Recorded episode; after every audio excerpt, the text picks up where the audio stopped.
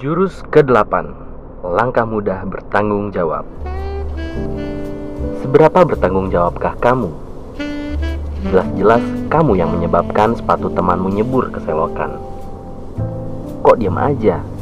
Masa bodoh? Malah berlaga so nggak tahu Nggak minta maaf pula Atau kamu sendiri yang memutuskan mau makan apa tadi malam Giliran sakit perut Kok kamu malah salahin teman-teman sih? Aneh banget tahu. Katanya cinta kebersihan. Kok seenaknya membuang sampah sembarangan? Tanggung jawab dong. Bisanya ngomong doang. Itulah tiga contoh sikap dan perilaku tak bertanggung jawab.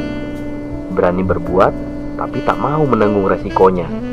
Lantang berteriak, tapi tak pernah melakukan.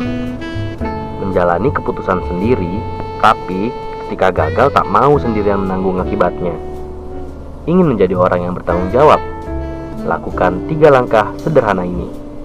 Pertama, tanamkan di pikiran kamu, akulah orang pertama yang akan maju menanggung akibat dari apa pun yang aku lakukan. Jika yang kamu lakukan menyebabkan orang lain mengalami kerugian, maka akuilah, minta maaflah, dan ganti kerugiannya. Itu tanggung jawab namanya. Kedua, tidak melibatkan orang lain sebagai penyebab utama kegagalanmu. Seperti ketika ditanya apa yang membuatmu gagal menang lomba. Kalau jawabanmu, karena pelatih tidak memberiku waktu cukup untuk berlatih, maka kamu tidak bertanggung jawab. Contoh jawaban yang bertanggung jawab adalah karena aku tidak berhasil mengantisipasi kelebihan-kelebihan lawanku. Jadi, ya kalah deh. Dan ketiga, lakukan yang menjadi tugasmu. Gagal melakukan apa yang menjadi peran dan fungsimu, ya tak bertanggung jawab namanya.